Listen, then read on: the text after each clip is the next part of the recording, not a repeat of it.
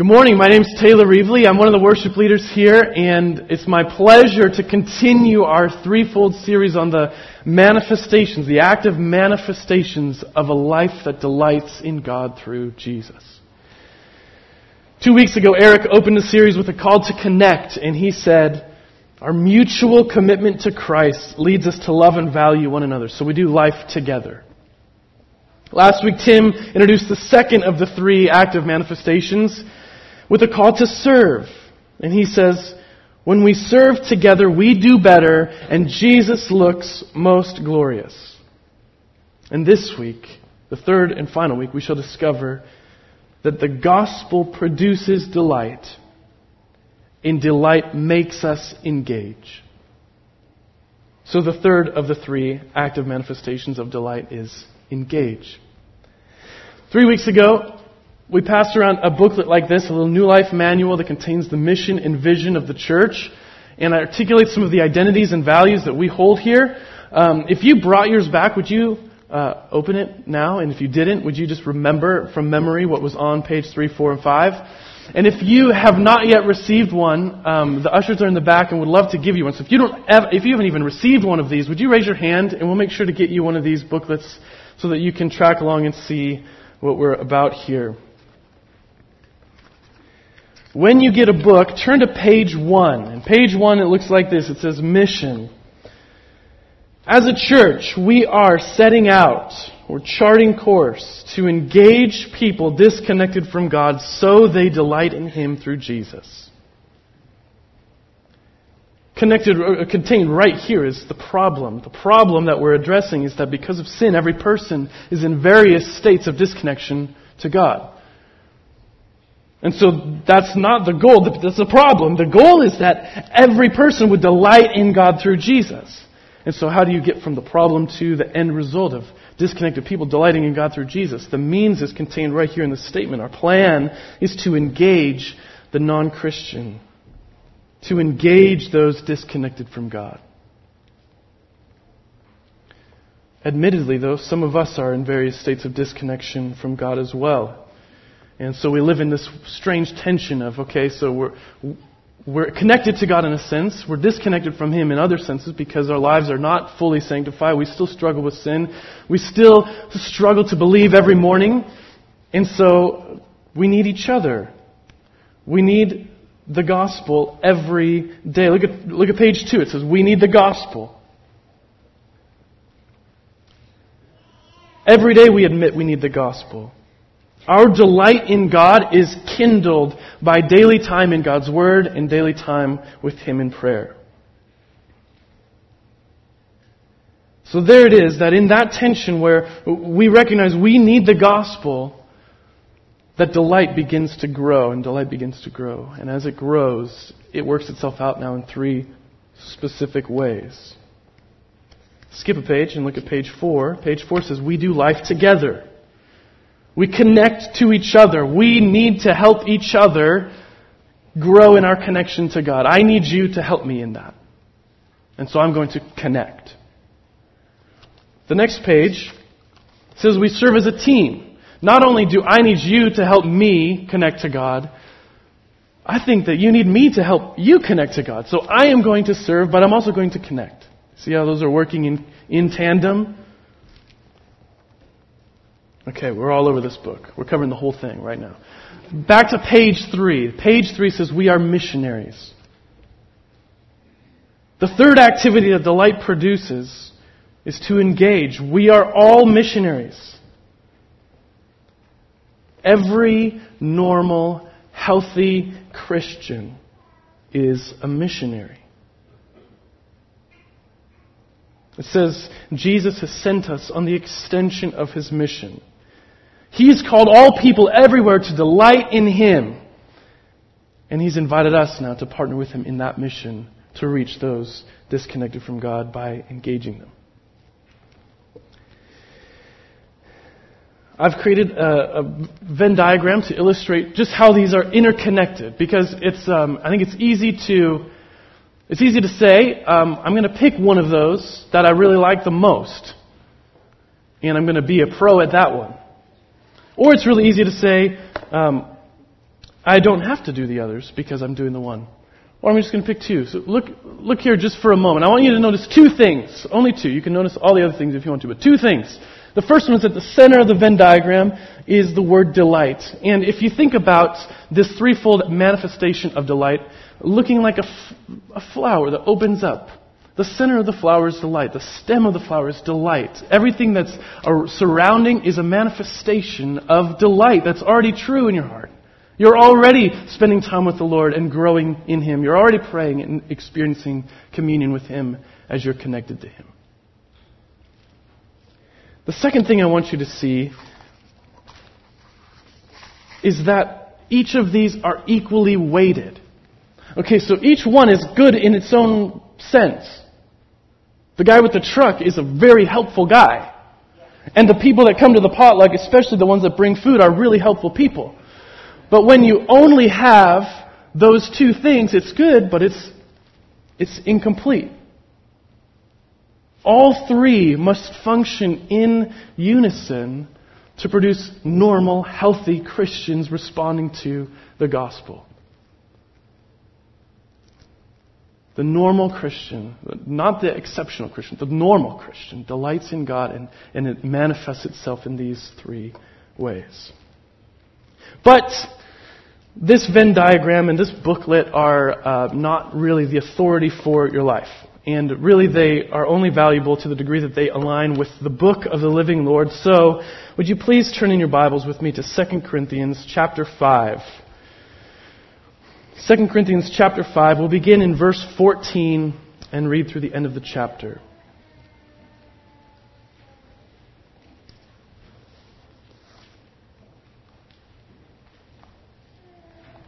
Please follow along with me as I read from the English Standard Version. For the love of Christ controls us, because we have concluded this, that one has died for all, therefore all have died. And he died for all, that those who live might no longer live for themselves, but for him who for their sake died and was raised. From now on, therefore, we regard no one according to the flesh. Even though we once regarded Christ according to the flesh, we regard him thus no longer.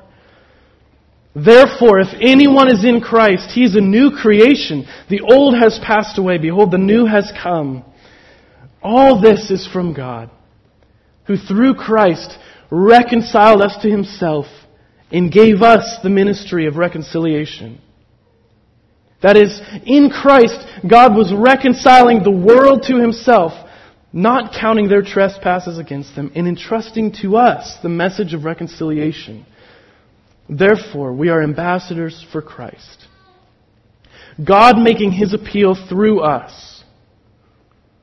So we implore you on behalf of Christ, be reconciled to God. For our sake, he made him to be sin who knew no sin, so that in him we might become the righteousness of God. in the brief time we have, I think that as we understand this passage, we'll grow in understanding that the gospel, the good news of Jesus, produces in us delight. And delight produces in us engagement. See the connection? The gospel causes us to delight in God. And that delight in God causes us to engage. Let's look at this. Let's begin at the beginning. We'll do what we can in the brief time we have. Um, look at verse 14 and 15. The gospel causes us to delight. Verse 14, uh, it begins in the middle of a paragraph in which the Apostle Paul is writing to a local church, not unlike our own, calling them to act like normal, full functioning, healthy Christians. He's explaining to them that this is how the apostles act, and he's calling them to just do the same. But when Paul arrives at verse 14 and he's expressing his conclusion, he does so in a little bit of a backwards way. There's a little word in the middle of verse 14, because.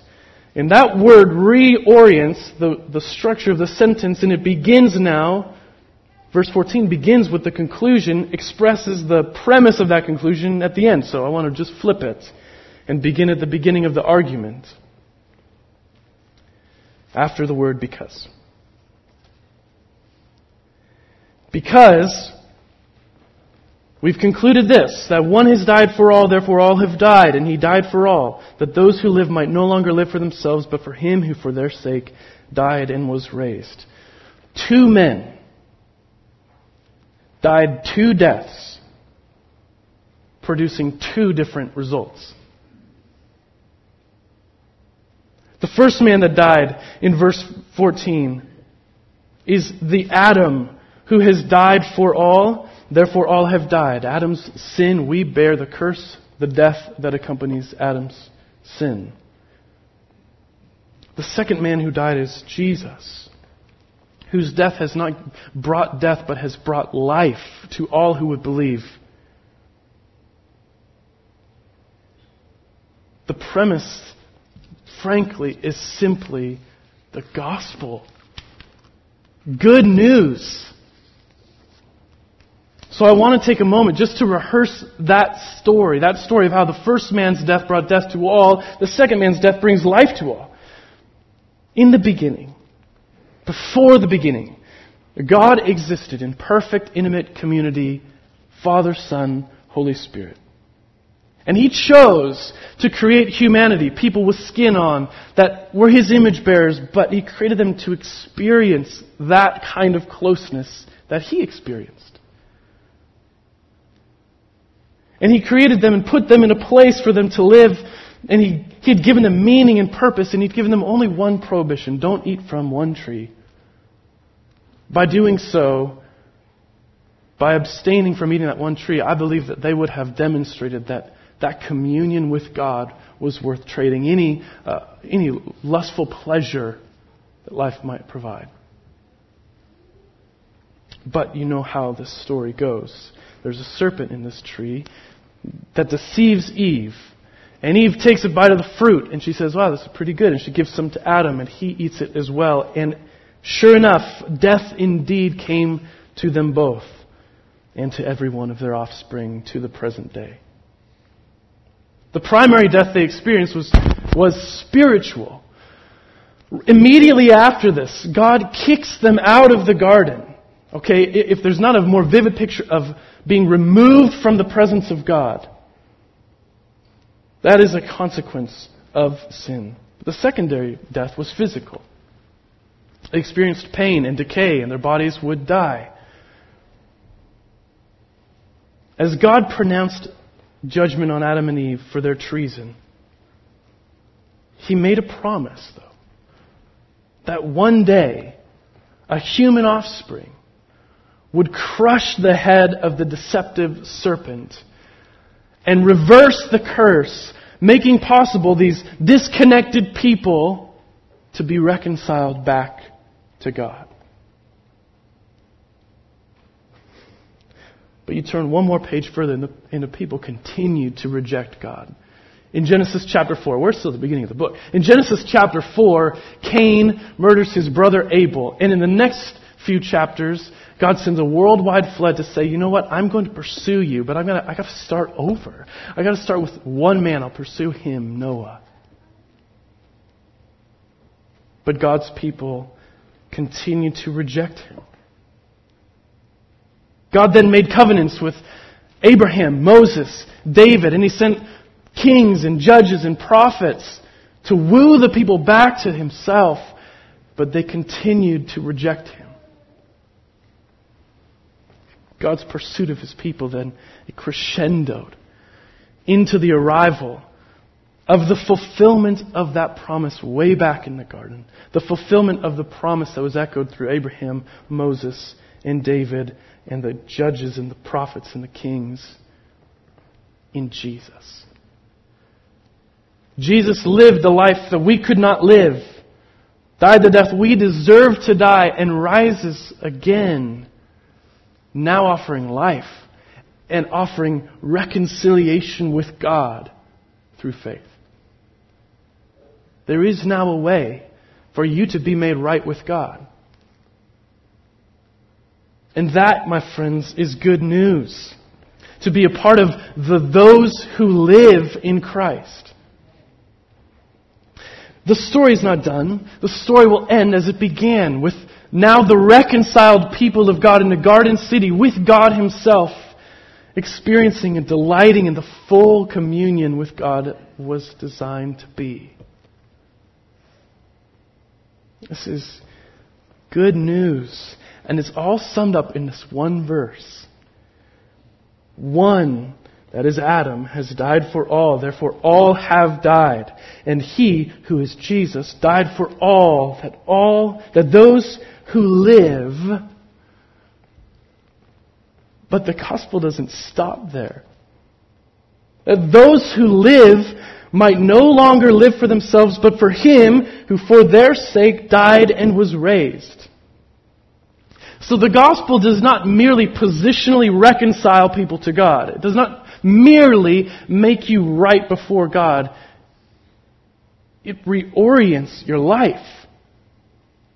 The purpose, uh, in fact, the explicit purpose of the gospel here is that those who live might no longer live for themselves, but live for Christ. There's a new identity, a new purpose.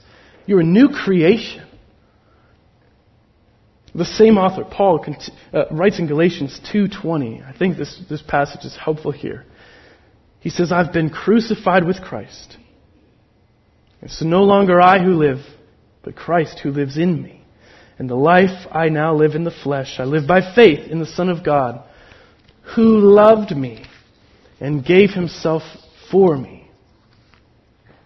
And I believe it is therefore, therefore, he says the love of Christ controls us.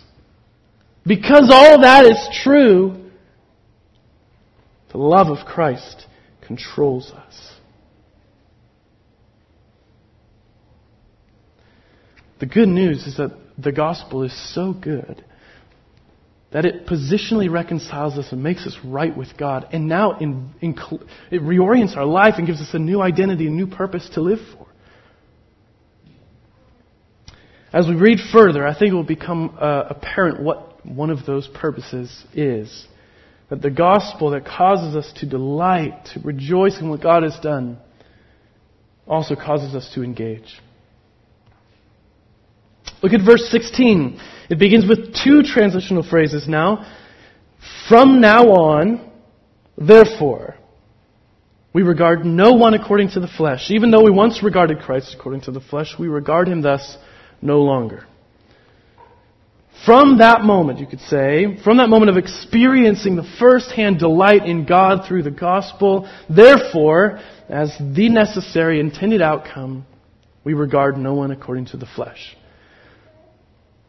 And it seems to me that one of the principal effects of gospel transformation is it changes the way we view people. It changes the way we view others. One commentator writes, Paul is affirming that ever since his own conversion to Christ, he has ceased making superficial, mechanical judgments about other people on the basis of outward appearances or according to the flesh, such as national origin, social status, intellectual capability, physical attributes, or even charismatic endowment and spiritual displays.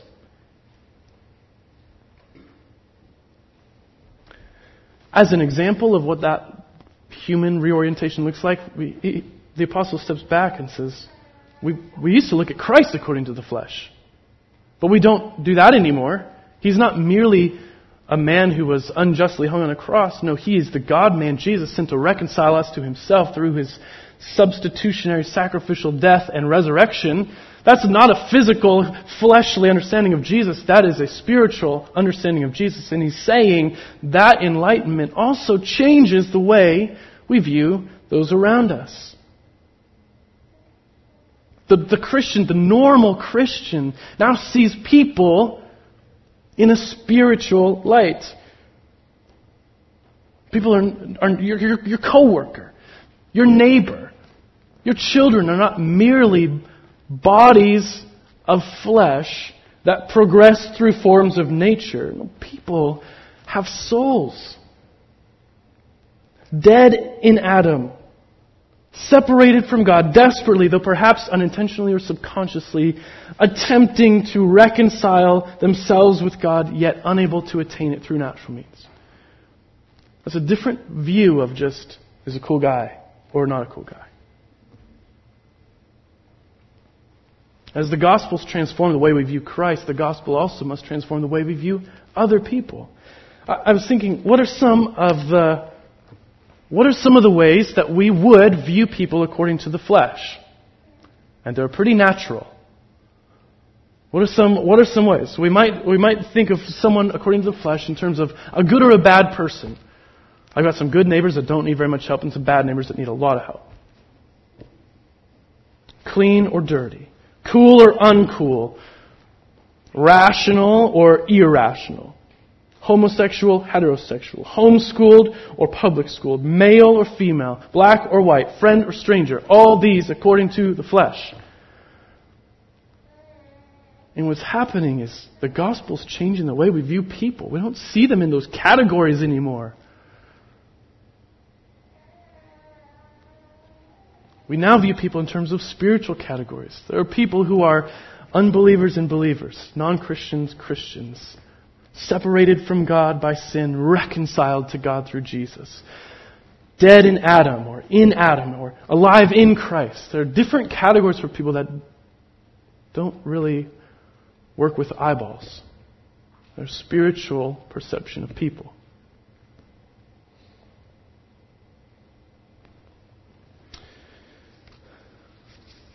Verse 17 then begins with another transitional phrase. The gospel has changed the way that we view others. It's changed the way that we view Christ. Therefore, if anyone is in Christ, he's a new creation. The old has passed away. Behold, the new has come. This verse is, of course, a key identity verse for a church called New Life. But read in the context of Paul's development, it could be understood that the people who are in Christ are new creations. And they think differently. They operate differently than the old creation. They see people in a new way. Their old way of thinking about Christ and about people, according to the flesh, has passed away. The new has come. Their paradigm is renewed. When a person becomes a Christian, they experience a total restructuring of life that alters its entire fabric.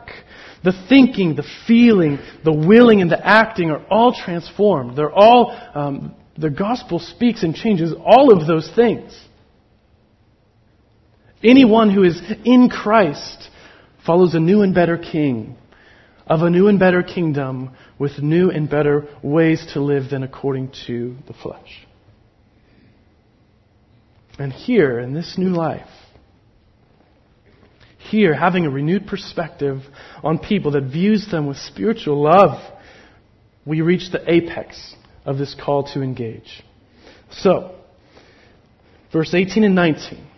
The next two verses are parallel, and they're joined by a phrase called, uh, which is, that is, which is equating them. So I want, as we read them, I want you to overlay them, basically, if you want you to look at verse 18, left to right for you. Verse 18, and then I want you to say, that is, verse 19. Okay? Verse 18. All this, the new attitude, the new creation, is from God, who through Christ reconciled us to himself and gave us the ministry of reconciliation. That is, in Christ, God was reconciling the world to himself, not counting their trespasses against them, and entrusting to us the message of reconciliation. Overlay them and let's break them into two halves. The first half of verse 18 reads thus God, who through Christ reconciled us to himself. The first half of verse 19 reads God in Christ was reconciling the world to himself, not counting their trespasses against them. In each of these, the actor is God. The one doing the action, doing the reconciling, is God. And the agent is the same Christ. He has a one, a one plan for reconciling people. That is through Jesus. But the activity and the object are nuanced a bit. In verse 18, the activity is past. God has reconciled us. And in verse 19, it becomes present. God is reconciling. The object also is nuanced from us, new creation Christians, he reconciled us, Christians, to now he is reconciling the world. Everybody. I've already rehearsed the good news that God reconciles people through Jesus. But I think that this nuance here is, is designed to challenge our paradigm again. Because it's easy for us to agree with verse 18. God has reconciled us past in Jesus. Verse 19 carries a different tone though. What we see is that God is reconciling in the present the entire world to himself. God isn't done because he reconciled a couple people in the past who are now supposed to go and sit in, in a church building with the doors closed on a Sunday morning. That, God is presently reconciling the world to himself. Both of these are true.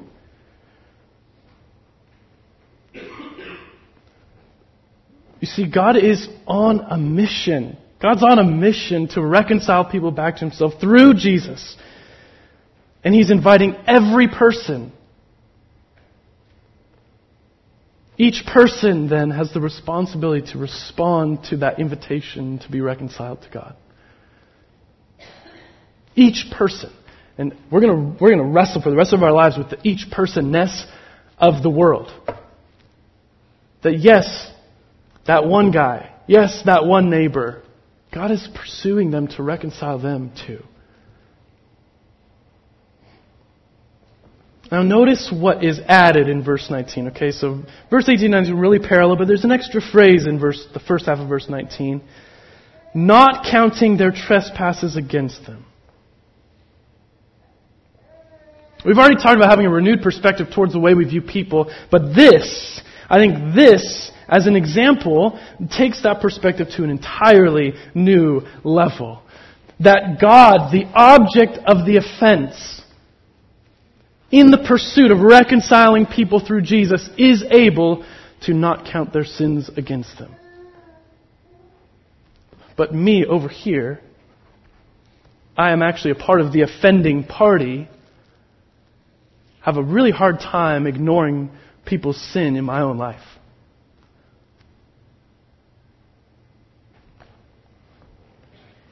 I think about, I'm just going to be, be frank, I think about um, my human tendency, the way that I would view people in the flesh.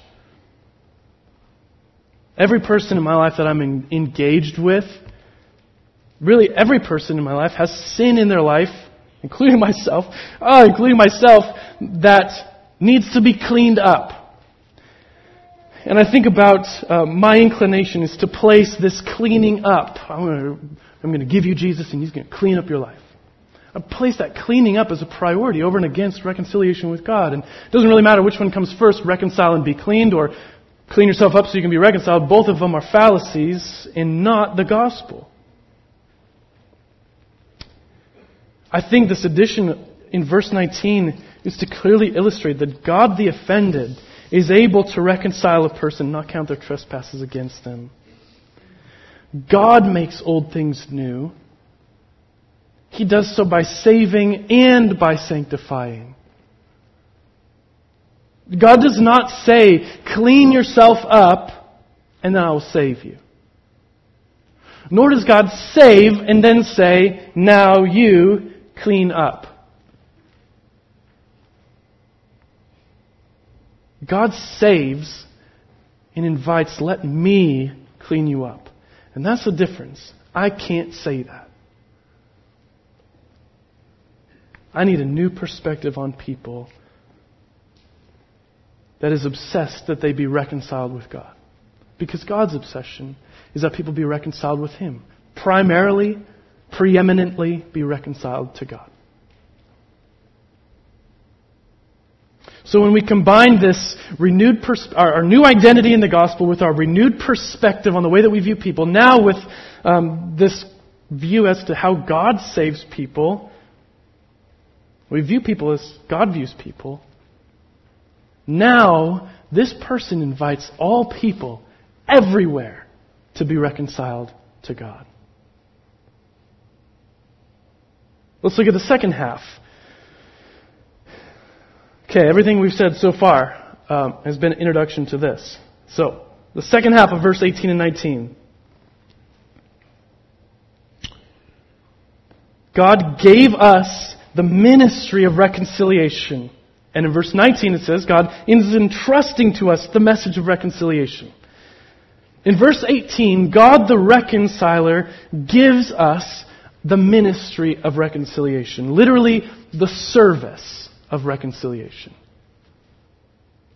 There is an active element to reconciliation that includes, but is not limited to, serving non Christians in a way that lovingly leads them to be reconciled to God. But this love is not all active. This love has a message. This love has words. Because of its development in verse 19. God the reconciler gives us or entrusts to us the message of reconciliation. Literally the word of reconciliation. There is a verbal element, a message of reconciliation. You've heard the proverb, preach the gospel and if necessary use words. Know you've heard that. And it's, it's good, it's true. But the words are necessary. So just take the if necessary part out, preach the gospel and use words. Ministry of reconciliation, you're active. Message of reconciliation, you're calling people to be reconciled to God. in your neighborhood. Uh, oh, okay, so this is this now is this new identity, one of these new identities of people that have been changed by the gospel, that delight in God through Jesus, is they become reconcilers. God doesn't just reconcile people to, to put them in a little building and say, go be your holy huddle, uh, serve and connect one another. He's called people, He reconciles people to be reconciling agents in the world. That is a very normal Christian thing to do. That is not reserved for missionaries. You're all missionaries. That's not reserved for the hyper spiritual people on the street corner. That's reserved for every person who believes Jesus is now a reconciler. You've been given a message and a ministry of reconciliation. I was thinking about how these two are necessary together. Um, in your neighborhood, perhaps you might be the best gutter cleaner leaf raker, and you might just love your neighbors to death and serve them every day. And you could do that and never once talk to a neighbor, never once ask a neighbor a question, and never once say, be reconciled to God. And in that situation, all of that ministry of reconciliation, all of that activity, all of that service isn't engagement. That's a, that's a one sided, dysfunctional view of what it means to be reconciling people to God. The other situation, though, is you could, in your neighborhood, walk around to every house and you could hand every person a gospel tract and say, Be reconciled to God. And if you've never served them, you've never loved them, they don't feel any love from you, you kind of end up just being the person that they don't want to invite to their parties. When these two, the, the ministry, the service of reconciliation, and the message of reconciliation are wedded together, there is a credible, authentic, and genuine Christian who lovingly leads people to be reconciled to God. And that's what we mean when we say engage. Both of them. People disconnected from God, you engage them with the ministry of reconciliation and the message of reconciliation. So, what does this message of reconciliation look like, I suppose? Verse 20 begins with yet another transition word. Therefore, we are ambassadors for Christ, God making his appeal through us. People who've been reconciled to God are uh, have been given the ministry and the message of reconciliation and are now ambassadors. What comes to mind when you think of an ambassador? Politics. you think of a guy in a suit representing another country, sitting in the White House with our president, talking about some deal. And that's a pretty accurate view of what it means to be an ambassador. Our, our primary is political, um, as it was in the time of Paul. To be an ambassador in the ancient world, Greek, Roman, or Jewish, it involved three things, as it does in modern times. The first that it involved is a commissioning for a special assignment. Uh, okay, you go represent me to this people. The second thing it entailed was representing the sender. The ambassador does not represent himself or his own views, but represents the one who sent him. And the final thing is that the ambassador exercises the authority of the sender. So when the ambassador says, Yes, we'll make this deal, it's not this guy in the suit that's making the deal, it's the guy that sent him making the deal through the ambassador. But I think there might be another way to, to think of being an ambassador. Um, how can you tell? How can you tell if someone does CrossFit? Don't worry, they'll tell you. Their life is all about CrossFit. They wear the clothes. They go to the gym. They eat a different way. And the first thing that let you know is that they do CrossFit. And that's a generalization, of course. That's a generalization. I think it's helpful to, to I think, though, that an ambassador is someone that just embodies the thing that they're all about. Every part of their life is transformed by the, the thing, the person they represent. They live for something not themselves, they live for a sender, someone else. So I'm not saying be like the CrossFitter, though there might be merit in that, but there's something to be said about living in such a way, this full life transformation, the love of Christ compelling us, or to, the, those in the newness of life, um, to, that they might not live any longer for themselves, there's something about living that way that does what Jesus does and says what Jesus says as an ambassador for him. I just want to mention, too, that in the generation that we live in, uh, perhaps the number one factor of effective engagement is authenticity millennials, my generation, can snuff out an inauthentic person in a second.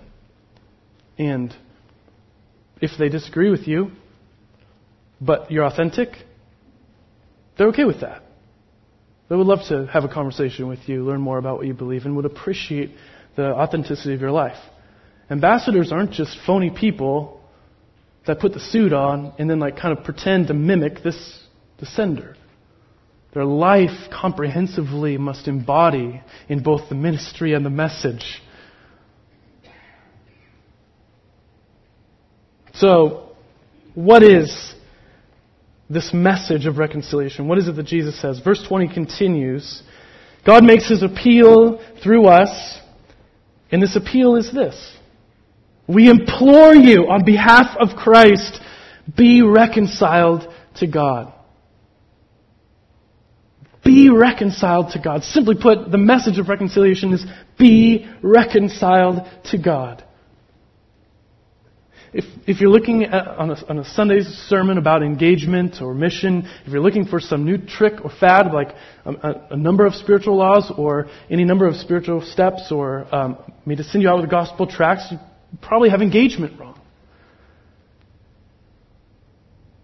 The message is simply be reconciled to God. Someone who engages is someone who is actively loving, actively serving, and then actively saying, be reconciled to God. That's, that's why I'm doing this. It's what life is all about. That's the way to find meaning and purpose in life. Life doesn't get better, but there's, there's hope.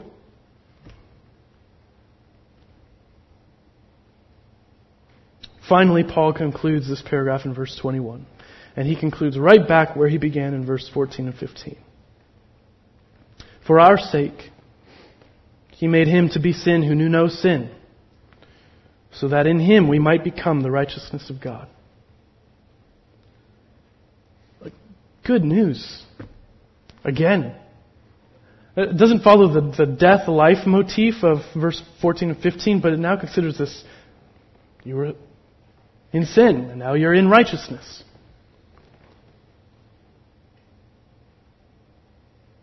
If you're reconciled to God, this verse is now true of you. You're the righteousness of Christ. And if this is now true of you, you are filled. I think this, I think this has to fill you with a deep delight in God through Jesus. That doesn't always feel happy or giddy about it, but the anchor that undergirds and withstands the storm of life is this delight in God through Jesus. And someone who has that delight is likewise a reconciler, an ambassador, as you engage others. So this is what we're talking about when we use language like we engage, or like on verse three, page three when we are uh, talking about being missionaries. As people who have been reconciled to God, we engage those not reconciled to God with the message and the ministry of reconciliation the gospel's changed the way we view people. And the gospel's affected the way that we now represent Christ and partner with Him in His mission as His ambassadors. If the gospel indicative, okay, what is true about us in the gospel, if that affects the way that we live, we will necessarily become a people who engage. That's a very normal conclusion of the effect of the gospel. We will now represent Christ and partner with Him in His mission as His ambassadors. Look again at page three, if you have it. Page three of your New Life Manual. We are missionaries, that page. There are three bullet points on the right hand side that I just want to highlight. Because, because this is so vague, I was just going to admit it's very vague. Be reconcilers. You do the ministry of reconciliation. You have the message of reconciliation. Okay, all the time, with anybody who's disconnected from God, anywhere, any activity, any formulation, any word structure of be reconciled to God, you can use. But be an engaging person. So we put three bullet points in this handbook to help give some of the, to, to lay a track for those wheels to run on. The first one is we maintain a prayer list of people disconnected from God. We have mission on our calendar and have margin for people. And the third one is we aim for at least one drink or meal per week with people disconnected from God. So the moral of the story is, is don't overthink it. Don't let the the open endedness of your role as a reconciler, as an ambassador, paralyze you. Going to give you three things. The way that I act with these is um, I have a reminders app on my phone, and I just set a, re- a repeating reminder on Thursday mornings at 8 to pray for all my neighbors. And it just pops up, and I can ignore it if I want to, but it's really hard because there's a lot of neighbors. So I kind of have to pray for my neighbors as I'm scrolling through their names. But we maintain a prayer list. Maintain a prayer list. Just whatever it is, put it on your mirror, whatever. Uh, Andy and I try to schedule um, mission stuff. We try to schedule engagement. It doesn't usually just happen on accident. There aren't a lot of things in life that happen on accident. So instead of merely um, hoping that something happens, just put it on a calendar. Make it happen. You'll often have to be the first person to invite, to initiate. And so it's easy for you because you can just put something on your calendar and say, "Would you like to come to this thing with me?" You could come. Yeah, I'm having.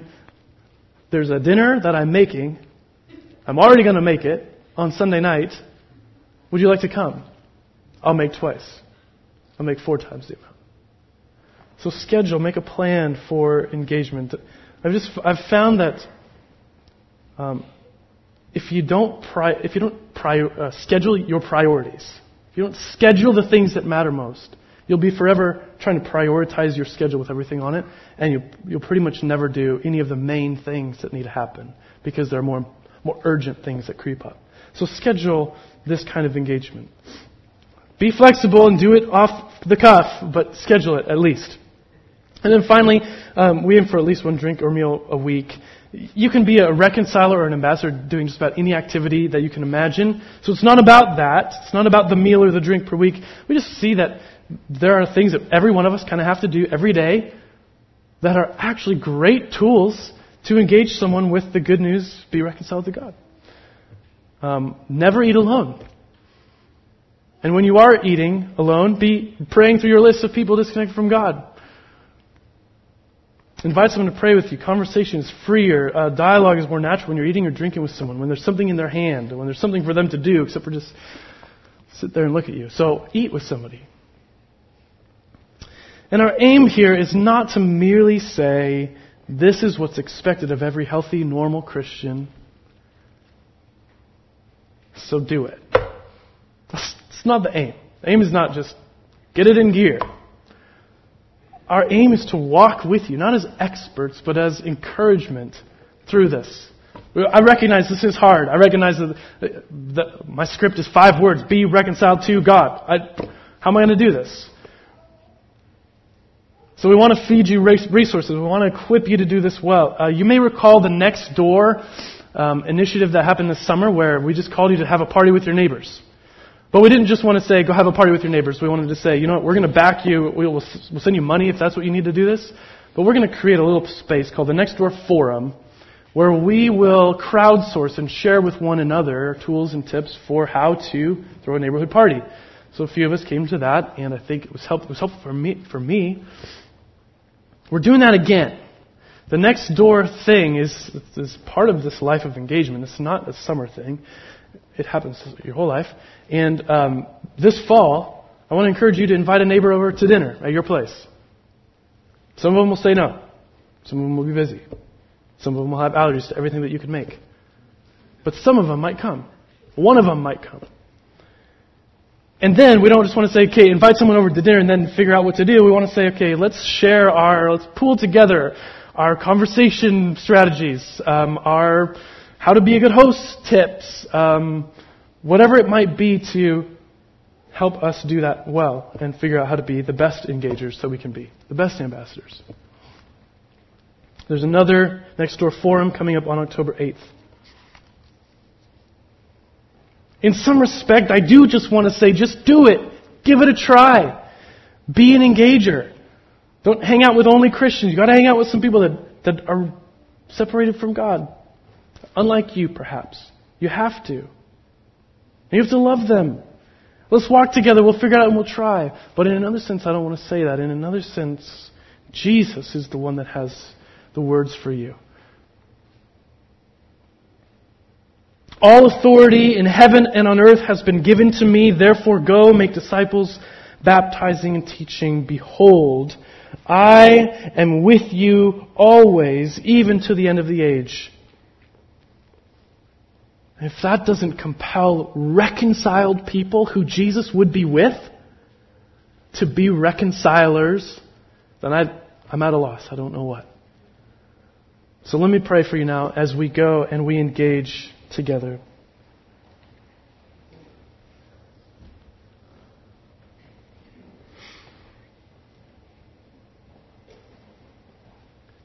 Father, we're thankful primarily we're thankful. Before we ask for help, we're going to thank you. We're thankful that you've spoken to us, that you've made promises and covenants with us, that you have kept as you have reconciled us in Jesus to yourself. We're thankful that we are a people with hope. We're thankful that we're a people now with a purpose, not just to exist and like reproduce, but to live for you. To be your ambassadors, your, your voice, your hands and your feet on earth.